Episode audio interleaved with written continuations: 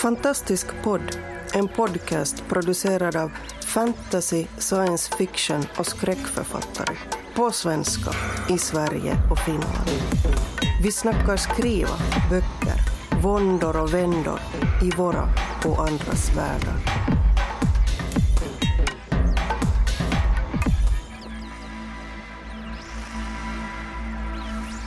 Hej och välkomna till Fantastisk podd. Idag är det Stockholmsgänget som har samlats och eh, med mig idag har jag Marcus Sköld. Och Tjena, tjena. Hej, och Boel Bergman. Jajamän. Jag är Anders Björklid och eh, vi har en återkommande, återvändande gäst i Lisa Förare. Välkommen igen! Välkommen! Och du har ju, ikväll har ju dagens gäst fått välja ämne och eh, ja, hur kom, hur kom det sig att du vill prata om detta spännande? Eh, jag eh, valde att prata om sensorik därför att jag har varit matskribent i eh, nästan 30 år och då har jag ägnat mig åt sensorik på heltid mer eller mindre och nu har jag precis kommit ut med min debutroman Varken. Och det finns både fallgropar och eh, stora fördelar med att ha varit matskribent tidigare. Sensorik är ju inte bara doft och smak utan det handlar helt enkelt om alla våra fem sinnen. Och det får man ju lära sig som författare att det är väldigt viktigt att involvera alla fem eh, sinnen för alltså, att skapa en närvaro helt enkelt. Det får man ju också, det är väldigt, väldigt mycket Journalisthögskolan över det också. Eh, vilket antagligen är anledningen till varför en hel del artiklar haft det här, haft det här lite desperata och sen dricker han kaffe. Eller något sånt där. Det finns faktiskt en term för det där och det kallas för massarinjournalistik. Och det är när man där, säg, säger han och tar en tugga av massarinet. Oh. Och här ska jag erkänna mig skyldig både som författare och kanske som journalist back in the day. Så det, det, till skillnad från dig Lisa så har jag jättesvårt för att få in mat och, och dryck naturligt i mina texter. Jag ju, eh. jobbar ju mest med att försöka hålla undan det så gott som möjligt. Är det det som är fallgropen du menar Lisa? Att eh, det är lätt att falla in i matskribenten? Ja, eh, när jag eh, började så lite vagt första gången för en fem år sedan kanske och fem, sex år sedan och funderade på att skriva en roman så tänkte jag först att jag skulle skriva någon form av matskräck. Och så fort jag mm. började skriva om mat och blanda in mat så föll jag in i det här doserande och överpedagogiska tonfallet. Även om man säger, här tillagar du en människa enligt bästa bevåg. Det blir så här infodumpar väldigt lätt, det vill säga stora sjok av förklarande texter som hade ett helt annat tonfall än den prosa som jag mödosamt försökte mejsla ut som skulle vara lite mer skönlitterär än mitt mer populärvetenskapliga språk som jag hade jobbat fram under ett par decennier. Men alltså okej, okay, så nu pratar du om liksom smak, känsel, lukt, alltså ljud. Ljud. Och vad har jag missat nu? Har jag missat något? Syn. Syn. Men syn låter på mig ganska bra sådär. Ja. Det visuella är ju, är ju ganska självklart för många. Men att få med det andra också. Och det är ju ganska svårt att beskriva smak och doft och eh, även ljud och beskriva det. Men, eh, och, och, där har man ju då försprång om man som jag har jobbat ett par årtionden med att beskriva just smak och doft och det finns ju stora likheter med att skriva skräck.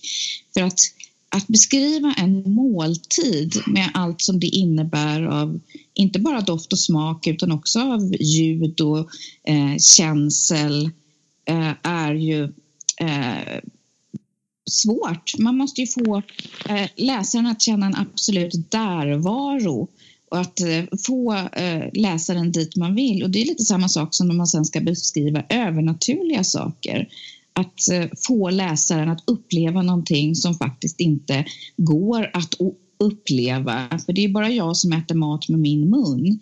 Ingen kan ju uppleva exakt det jag upplever. Och då om man förstorar det här gånger tio så får man då att eh, till exempel beskriva hur det känns när ett litet eh, grönt slemmigt monster börjar tugga på en eller någonting sånt där. eller när man befinner sig i en helt mm. annan värld, i en annan dimension. Men ja, nej men alltså så här, vi, vi, jag tittade just på de här nu, nu klottrade jag ner just eh, hörsel, doft, smak, känsel och syn. Jag menar, syn kommer som sagt ganska naturligt. Känsel tror jag är ganska förtjust i äckliga konsistenser. eh, antagligen för att jag har lite svårt för vissa olika konsistenser, bara rent ätmässigt och sånt. Så gärna slemmigt och knottrigt och, och ni vet, hopdraget och så. Smak inte alls. Doft så blir det mer ganska begränsat. Det luktar illa eller det luktar gott. Alltså ni vet, unket eller instängt och sånt. Och ja. hörsel. Hörsel är ju ofta mest... Alltså syn är oftast begränsad, speciellt om man skriver skräck. Att syn så gör man att man inte ser och hörsel är att man inte hör riktigt. Mm. Men synen kan ju användas också för att bara placera en, en person i ett sammanhang och det behöver egentligen inte, det behöver inte alltid vara för att man ska uppnå någon speciell skräckeffekt eller ja, någon annan effekt. Det är som bara kasta in små detaljer kring var personen befinner sig. Saker som, som ögonen landar på när de sitter eh, och dricker kaffe som de ofta gör i mina böcker. Att, ja, om, man inte får, om man inte får läsaren att totalt vara med en i vardagen i den här socialrealismen som väldigt många av oss ändå grundar våra berättelser i.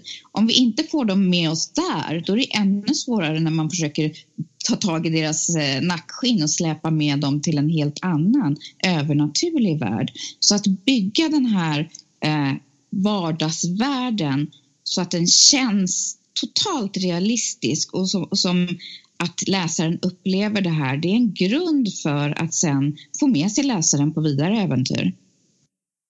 Absolut. Det, det sensoriska kan ju också vara så fantastiskt, tänker jag, att för att skapa karaktär i, i ögonblick där, där man har svårt att göra det annars. Just, just det här med, eh, ja, framför allt kanske i, i ögonblick där man vill ingjuta skräck på något sätt, där man har någonting som man inte vet vad det är eller känner en lukt som man inte, kan identifiera men man kan låta karaktären minnas någonting som påminner det så att man får den där dubbla effekten av att både på något sätt ge läsaren en hum om vad det här är men ge en liten kort flashback till ett kanske formativt ögonblick för den här personens bakgrund. Det är ju vad, vad vi minns och vad vi associerar till, till eh, är ju liksom en så viktig del av oss själva så det är ett väldigt karaktärsskapande sak att säga att han rös precis som han kände varje gång någon tuggade i ett surt äpple. Det, det är ju en speciell sorts person som ryser av just det ljudet. Liksom. Mm. Ja, vad det nu betyder. Men... Och att, att, att bygga karaktär handlar ju väldigt mycket om de här reaktionerna på mm. de sensoriska intrycken. Man kan ju också bygga då, om man har fler perspektiv, att olika personer reagerar olika på samma mm stimulus mm. Mm. så kan det också vara väldigt spännande att man upplever saker olika fast de utsätts för samma saker. Och eh, framförallt så handlar det för mig om att, att, skapa en känsla, den här realistiska känslan i de mest hårresande händelser. Om man, som i min eh, roman Varken, att man till exempel tar steget över i en annan dimension vad upplever man där? Hur känns allting där? Hur, vad ser man? Vilka lukter finns det? Eh, hur känns marken under fötterna? Eh, och då kan man också beskriva de här personernas rädsla och tvekan utan att eh, använda de här eh, eh, väldigt eh, klumpiga adjektiven och adverben utan mer beskriva den här personens reaktioner med tvekande steg eller eh, eh, olika typer av eh, vad blir den här personen egentligen mest rädd för när någonting dyker upp i en ny situation, någonting oväntat, när monster, ett, ett monster uppenbarar sig. Alltså jag tycker det är lustigt att du gör ett så ganska storslaget exempel, alltså just när de går in i en annan värld. Med, med tanke på att det som gjorde mig nästan mest nyfiken på just här, vad ska man säga, luktmässigt och mm, smakmässigt var väl de här burkarna med mystiska substanser i badrummet som stank så in i helvete. De kommer i del två. Mm. Jag har planterat väldigt mycket saker, gjort väldigt mycket planteringar, dofter och smaker och sånt. För, eh, Bara förklara, två olika personer som har samma, vad ska man säga, samma, ja, samma slags, inte tabletter, men ja, små... Stinkande medikamenter. Ja, i, i badrummet. Lite oförklarligt sådär. Sjukt nyfiken. Får ge det till tåls.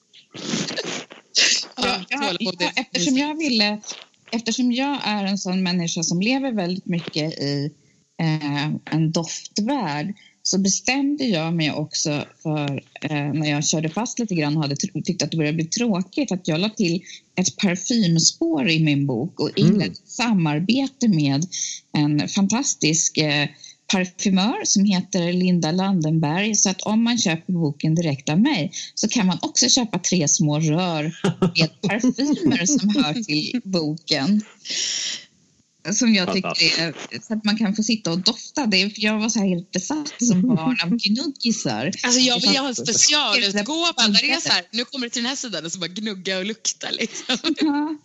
Och sådana böcker älskade jag. De var ju ofta ganska dåliga när det gäller handling och mm. ganska mm. tackiga illustrationer. Men just det att man kunde, ja de gick in i ett bageri och så kunde man gnugga och så luktade det kanel. Det var ju otroligt häftigt. Mm. Lisa, nu gör vi en specialutgåva och så blandar vi in Johan Egerkrans och dig och en parfymör och gnuggisar. gnuggisar, så, ja, gnuggisar. Bok. Mm. Eh, jag, ja, jag får fundera på vad man har skrivit och hur man skulle vilja att det luktade. Eh, Anders, mm. har du något på den, det spåret? Alltså jag, är, jag, är, jag har ju nästan förlorat mitt luktsinne så att jag har börjat få svårare och svårare med det där. Eh, det är, det är, ja, jag har med åren blivit svagare. Hur skulle era böcker lukta om de hade en lukt? Det beror på vilken bok det är. Precis, men välj en. Böcker. Jaha. Ja, jag minns det där seriealbumet jag skrev för tusen ögon. Det skulle nog lukta eh, järnsubstans och formaldehyd. Hur luktar järnsubstans? Det är väldigt eh, begränsat för lite, många som vet det. Ja, men lite fett luktar det ju liksom. Härsket fett? Lite, ja, det är ju härsket först men, men det ju, luktar ju först lite mera ja, ja, mer som fettvävnad. Ja, inte det härskande skulle jag inte säga. Men det har inte det där köttiga alls. Utan bara... Jag vet inte, vi har ju en matskribent här. Jag menar, det känns ju jättefånigt att jag ska försöka beskriva. Ja, jag gillar att leka med tanken just där. Ja, men det, är det, där lite, det är det där lite fettiga och ja. lite söta och lite kvalmiga, mm. mm. unkna som man vill ha, ha fram. Annars så skulle jag liksom vilja att allting jag skrev doftade lanolin för det tycker jag alltid är liksom... Ullfett alltså? Ja, ullfett, ja precis. Exakt. Det, det tycker jag alltid är en häftig... Det är, liksom, det, är både tryggt och lite äckligt. Matchar det allt liksom? Nej, jag tror nästan att det skulle kunna göra det om man använder det rätt. Mm, ja, men jag har vissa scener som nog doftar lanolin. Jag har utgått väldigt mycket för dof från dofter när jag har skrivit mina scener och försökt liksom förtäta stämningen med hjälp av de dofter jag beskriver. Men skulle hela boken dofta någonting så skulle det vara någon ljuvlig blomsterdoft med någonting lite så här eh, bräckt eller lite så här mm. insjövatten, sötvatten, det här stranden där det luktar lite våtsten och lite eh, nat och lite gammalt akvarium. Och så skulle men, men, men lite ängs, ängshö då också kanske? Eller? Lite? Ängshö? Den liksom. Nej, det är inte så mycket ängar för mitt utspelar sig väldigt mycket i ett förortsområde. Ah, ja. Så jag är väldigt förtjust i en av parfymerna som förekommer i, i eh, boken som är en rosendoft, en oerhört frisk rosendoft som dessutom doftar svarta vinbär. Så det känns verkligen som en sån här eh, högsommardag. Eh, svartvinbärsbladslukten och den här rosendoften, både vilda och eh, tama rosor. Så det här oskyldiga men samtidigt att det ligger någon, någon lite oroande doft under. Det är alltid någonting nästan lite för tungt med rosdoft också som man kan bli lite så orolig över. Ja. Eh, den, den, känns ju som att den används för att, för att dölja lukten av ett lik. det, det, är liksom, det är så jag tycker rosor luktar. Jag är så romantisk av mig. Tonfall, verkligen. Det var, det var liksom ett tonfall man inte kan argumentera mot. Men det är att gömma sig bakom och det är den i min roman också. Att, att ros, rosendoft är något man kan gömma sig bakom. Ett gömställe. För det, det är ju dofter, parfymer kan ju vara som gömställen också och det utnyttjar jag också. Sen är det väldigt sådär, det är väldigt sådär äh, äh, feminint eller kvinnligt kodat att använda parfymer för det anses ju liksom inte riktigt fint att vara intresserad av äh, parfymer, lite ytligt sådär men parfymer kan ju vara extremt mycket mer än bara det här som man plockar på sig för att det är billigt på Finlandsfärjan utan det kan ju vara ett sätt att uttrycka en personlighet, att uttrycka en karaktär. Så jag har en eh, gammal mormor där till exempel som luktar svett och Chalimar. och då säger det, i alla fall för kvinnliga läsare, så säger det väldigt mycket om en person, vad den här personen har använt för parfym. Ja, men alltså, jag tror att det, även alltså, så här, i en berättelse alltså, att det kan användas lite som förklädnader. Mm. Eh, mellan till exempel alltså vad som helst, att smälta in i ett om man gör en dystopi med överklass versus arbetsklass med extrema klasskillnader, liksom att man skulle kunna använda lukter där för att förklä sig mellan lagren ja. eller något sånt där. Det är det huvudpersonen gör i min roman också för att eh, ja, gömma lite av sin egen kantiga personlighet bakom intagande rosenparfym. Och att, eh, att eh, både en person som att, man både kan ha en parfym som avslöjar något om en eller en, eller en parfym som eh, man gör för att göra en jättesnabb klassresa. Och för att visa status eller för att eh, också hitta attraktion. Så att dofter, vad man luktar och vad andra, hur andra uppfattar de dofterna är ett fantastiskt sätt att bygga karaktär som jag tycker är lite underutnyttjat. Men det är för att jag har jobbat med dofter. Men för mig, för mig var det eh, gav det otroligt mycket att lägga till alla de här doftdetaljerna. Inte bara vad det luktade naturligt utan även de dofter som man valde. Eller som någon annan hade valt åt den. Jag tycker, jag tycker att det är roligt med dofter och hur mycket minnen. Sen har jag nog aldrig använt det i text eh, själv, eller i alla fall väldigt begränsat. Men just det här att man kan liksom gå på tunnelbanan och plötsligt minnas en pojkvän från tonåren för att någon använder samma billiga parfym eller deodorant som den personen. och att det på något sätt sammanfaller med att den personen, alltså på den personens hud luktar likadant som en annan person. Mm. Eh, eller att jag fick ett mess från en kompis som hävdade att jag bestämt att jag var på bussen hon var på för att det luktade Boel. För att det var någon parfym som jag hade använt för något år sedan som jag hade slutat använda men som hon förknippade väldigt starkt med mig. Eh, så att ja, man kan ju lura hjärnor och människor med dofter. Men eh, är det doft som gäller Marcus och Anders eller har ni något annat sinne ni föredrar? Jag använder inte doft speciellt mycket tror jag. Ehm, jag vet att jag använder dofter i kalldrag. Ehm, till exempel för att beskriva ehm, en blandning mellan banan och nagellack har jag för mig att jag kallar det för. Mm, mm. mm. Det ja, läste det jag mig till att det faktiskt... det är så dynamit luktar nämligen. Mm. Så det, var, det använde jag där. Men annars är det ju ja, i, i Där ute i mörkret som jag för övrigt skulle om jag, om jag skulle doftbestämma den så skulle det vara typ fjällstuga, barrskog och blod. Oh. Obehagligt och metalliskt och mysigt. Ja. Det är ju ja, doften från barrträden och, eh, och sen så är det en del blod. Inte lite våt hund här också någonstans? Ja, Det finns en anledning till att människor är otroligt duktiga eller o, o, har otroligt, är otroligt känsliga för just lukten av blod eftersom det är en ganska vital signal när det gäller den egna hälsostatusen och andras hälsostatus. Och därför eh, just det här doften med blod, när man, så vet de flesta vad man pratar om och det, jag tror också att det väcker en, oro, en oroskänsla när man beskriver att det luktar blod så så går, kan det gå rakt in i en läsare. Och det är trots det att vi liksom lever i ett samhälle där inte särskilt många stöter på det särskilt ofta heller. Så. Att vi, inte, att vi inte stöter på lukten av blod? Så ofta som, som det var tidigare. Du är man. Ja, precis. Jag tänkte Ja, ja. precis säga det. Det Ja, beror har lite alldeles på kön Ja, du har alldeles rätt i. Ja, du har alldeles rätt i.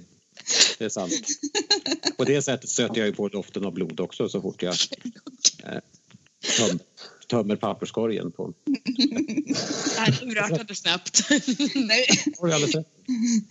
till till sam, samlivsskildringar. Ja, men, men det är faktiskt ingenting jag associerar med lukten av blod på det sättet. Liksom. Det är en annan lukt jag associerar med, med färskt blod. Men det är ju intressant. Det är ju Mm. sant. Och det, men där, där är det ju också någonting med, med som- lukter att, att vi, vi... ehm, Förlåt Bo, nu kör jag över Nej, dig. nej, nej. Kör, kör över. Nej. Men, men jag, jag läste någonstans att, att vi har också vi, vi har väldigt svårt för och eh, vi har mer begränsad uppfattning av, av dofter än vi tror. Eh, Att kontexten gör väldigt mycket av det. Att vissa matvaror till exempel luk- luktar faktiskt urin eh, för oss. Vi kan inte skilja på det men så fort vi vet att det är det ena eller det andra då blir vi äcklade eller, eller vattnas i munnen. Alltså det finns, det finns flera sådana dofter. Jag kommer inte på några exempel där men, men, men som, där, där vi faktiskt inte kan skilja på dem i blindtest. Gud Det är så spännande. väldigt- det Det, är här måste mycket påverka så att- såna här äta i mörkret restauranger. Det finns ju till exempel, eh, vi har ju väldigt olika detektionströsklar och eh, kan urskilja dofter vid väldigt olika koncentrationer. Och ett exempel är ett ämne som heter skatol som eh, eh, i, i låg dos eh, upplevs som väldigt behagligt eh, och bland annat är en av komponenterna i jasmin. Men i högre, eh, vid högre halter och högre koncentrationer så är det också det som gör att till exempel svingödsel luktar väldigt illa. Och det är ju, det är ju två olika saker. Ja, Ja, Ja men det, var ju det var konkret så vi uppfattar ju dofter väldigt olika. Och det här med att vissa människor är väldigt duktiga på dofter, det beror sällan på att de har bättre luktsinne, utan det beror snarast på att de har bättre doftminne. När man har gjort tester så visar det sig att eh, att eh, eh, lekmän är inte mycket sämre än, än vinexperter på att urskilja dofter när de vet vad de letar efter. Eh, eh, så att folk har nog lite bättre luktsinne än vad de tror, men de har lite sämre luktminne. nu kommer jag in i den här docerande Mm, tonen mm, mm. igen när jag vill undervisa. Och då förstår ni hur farligt det här är när man Men det- är för nära ett ämne som man kan för bra.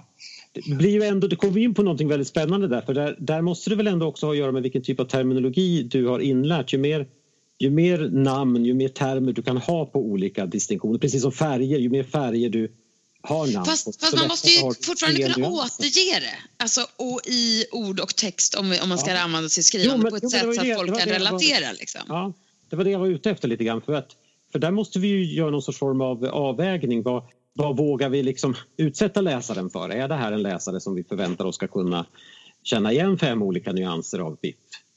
Ehm, eller vill vi ta det lite lugnare med det?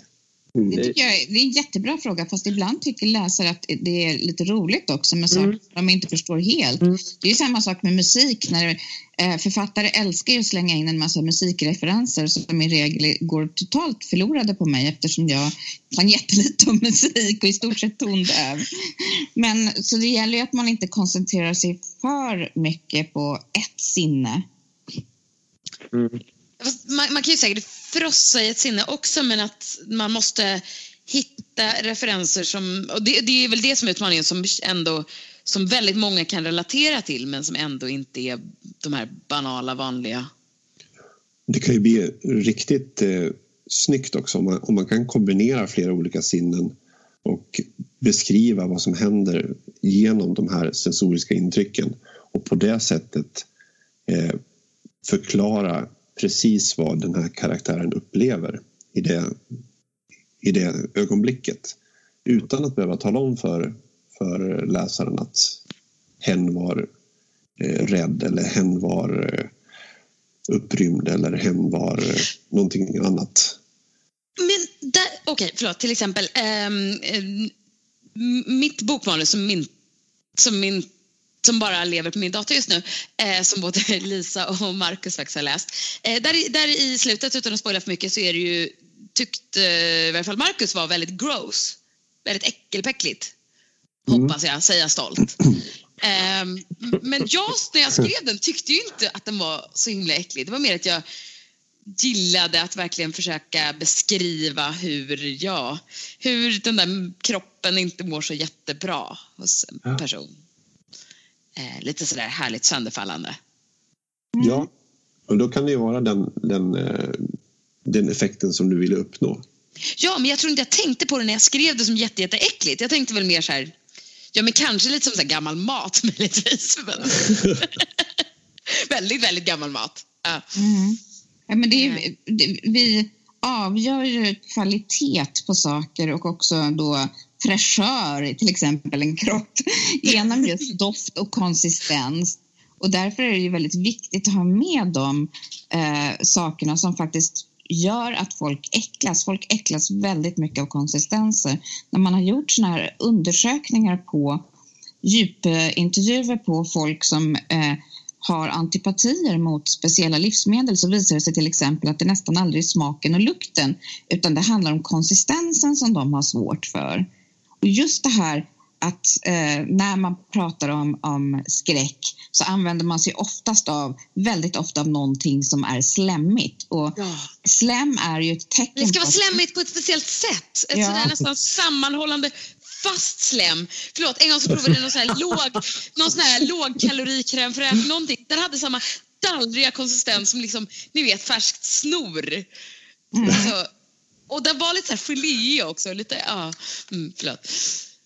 Det var, det, var, det, var, det, var en, det var en fantastisk beskrivning men, men det, det, det, har ju liksom med sönderfall och att det är någonting som är farligt för oss. För mat som är slemmig, i synnerhet sånt som inte, vi inte anser ska vara slemmig. Långfil har ju då lite vitt kort till exempel.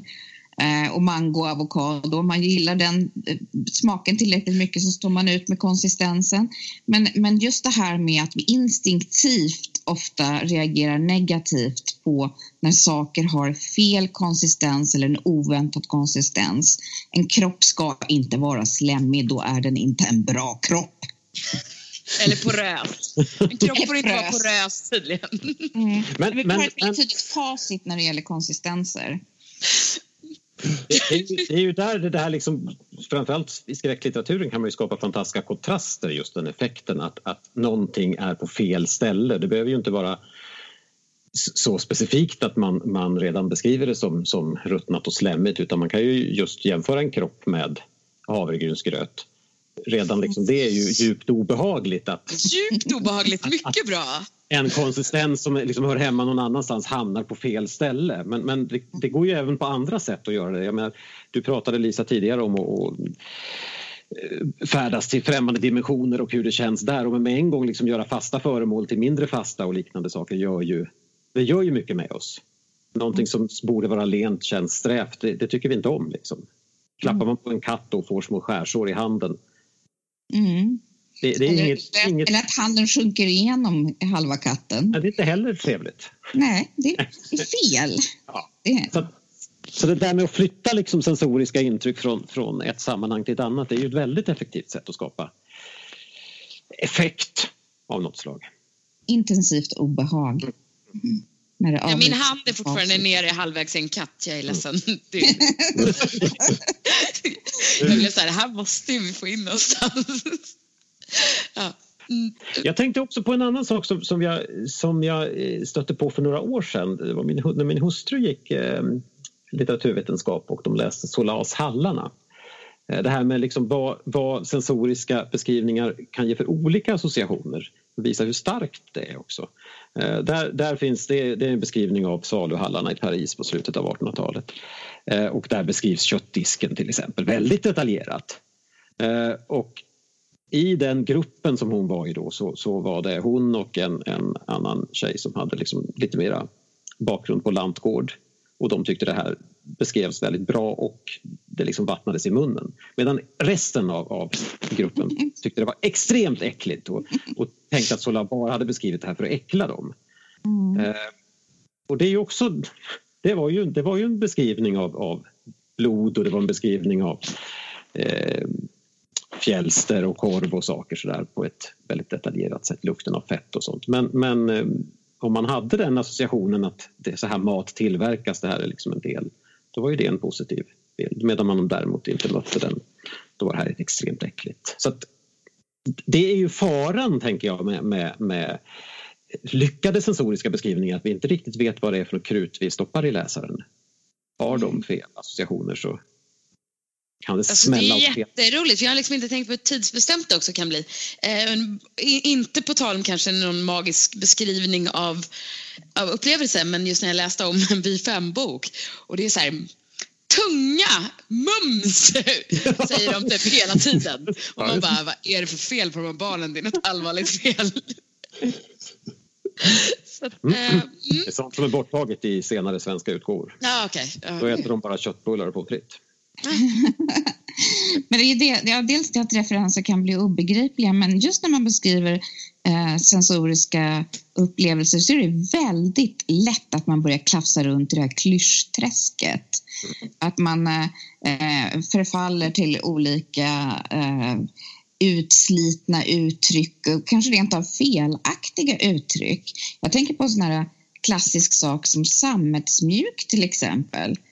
Eh, de flesta typer av sammet som vi stöter på idag är ju faktiskt inte särskilt len och mjuk. Den är ganska sträv och lite motspänstig snarare. Så ibland använder man, om man säger att en katt har sammetsmjuka öron, det har den ju inte alls. så ibland kan man ju hamna fel också bara för att man, man greppar efter en klyscha. Det är också, där är också en fråga om liksom vilken kunskap man har. Det, det är ju så dött uttryck så att många kanske inte ens har en association till att samhället skulle kunna tänkas på något annat sätt. Men har man liksom funderat och undersökt och känt så då kan mm. man ju mm. plötsligt komma till andra slutsatser. Och men, det, men där funderar jag också så här, alltså, behöver vi liksom uppgradera? Behöver vi nästan skapa som, alltså, nu uppmuntrar jag kanske inte klyschor, men nu, ni vet nästan nya klyschor. Alltså sånt som stämmer överens med till exempel tyger idag. Liksom. Det gör vi väl automatiskt hela tiden, gör vi inte det? Tänker jag. Ja, jag jobbar ju inom matvärlden väldigt mycket och där skapas ju då, där är man ju så desperat över att återuppfinna matspråket eftersom det eh, har ju varit väldigt eh, slitet och då skapar man ju ofta eh, nya klyschor som ofta är rent av komiska. Den beskrivs av alla såser, alla såser är lödiga och, ja, just det, och eh, eh, den eh, lilla eh, riljetten flankeras av gurkor. Det är så töntigt som man bara dör. är, är det inte där vi hamnar? Det finns, det finns mycket pinsamt i matspråket måste jag Men, säga. Jag har gjort mig skyldig till en hel del dumheter själv. Är det inte bästa där mäklarspråket ändå, där liksom desperationen är ännu större? Att ja. liksom beskriva en lägenhet, där, där är vi ändå liksom en ganska begränsad upplevelse av en lägenhet bara och vi ska beskriva samma sak gång på gång mat är ju ändå en, ett bredare spektrum tänker jag, än lägenhet. Och där märker man ju verkligen hur de desperat försöker skapa Fast jag kände ju att jag nu skulle vara väldigt sugen på att använda mäklarspråket till att försöka beskriva en jätteförfallen lägenhet. Ni vet. Ett I behov av en, eh, men ni vet, en kärleksfull hand. Alltså, det, är ju ändå, här... det är ju inte det värsta som liksom mäklarspråket är nu idag. Det är ju, det är ju nästan någon sorts poesi. På. Mm textal poesi ibland. Det är, helt... Och det, det är helt absurt också. Jag, jag kommer ihåg att jag läste i en mäklarannons där en svindlande takhöjd mötte trärena golv helt utan väggar emellan. ja, ja. Och det är mycket besjälande av lägenheter. Lägenheten omfamnar. Ja. Välkomnande hall. Ja, precis. Den ja. står liksom på, liksom på vakter i uniform. Ja, Ja, det, det, man anar ju, man kan ju lida med. Jag skulle vilja ha en annons där de har dödat lägenhetens själ. Det ja, liksom inte finns en tillstymmelse kvar av själen, att det liksom står uttalat. Mm, men det är roligt. Helt renons på all form av mening. Jag, jag, tycker det är väldigt, väldigt roligt att leka med klyschor också. Jag har ju ett avsnitt i min roman som eh, är en mash-up av eh, Hans och Greta eh, och en mäklarannons där de som har ordet då ett mycket skumt kollektiv som bor på Långsjöhöjden. Förlåt, du tänker bara kanelbullar. Ja. Pratar, pratar och resonerar väldigt mycket som en sån här glättig mäklarannons. Eh, vilket gör att den inte, egentligen i grunden så superoriginell historia blir väldigt otäck. Eftersom de använder ord som sjöglimt och, och liten pärla måste ses och sånt där. Jag älskar det där kollektivet. Och deras kanelbullar. Deras kanelbullar också. Då använder jag också kanelbullar som är så här trygg doft, den tryggaste ja. av alla dofter. Och Men hon gillar ju inte ens kanelbullar. Nej. ja. Mm. Kanelbullar som ondskans verktyg. I alla fall. Har vi, har vi petat i det sensoriska nu så att vi liksom har fått har, ja, alltså, vi har inte bara petat, fingrarna har sjunkit in med, i pälsen och köttet. Ja. Kläms mellan ja. fingrarna. Är det någon som vågar sig på och eh, knyta ihop säcken så att vi är i, i en sån här sensorisk tank utan några sensoriska saker kvar? Jag, jag, kan ju summera lite det jag pratat ja, om i alla fall. Och ja. det är att, det, att, eh, att man kan eh, eh, skapa en känsla av obehag genom att avvika från facit och att det verkligen påverkar människor när någonting har fel konsistens. Och att när det gäller eh, dofter och smaker så kan man eh, ladda eh, det, det trygga med någonting väldigt djupt obehagligt och att det finns väldigt mycket sensoriska klyschor som man kan leka med. Och sen att, att eh, också som eh, eh, någon av er sa, nu kommer jag inte ihåg vem, att det är fantastiskt bra att bygga karaktär genom att använda sensorik.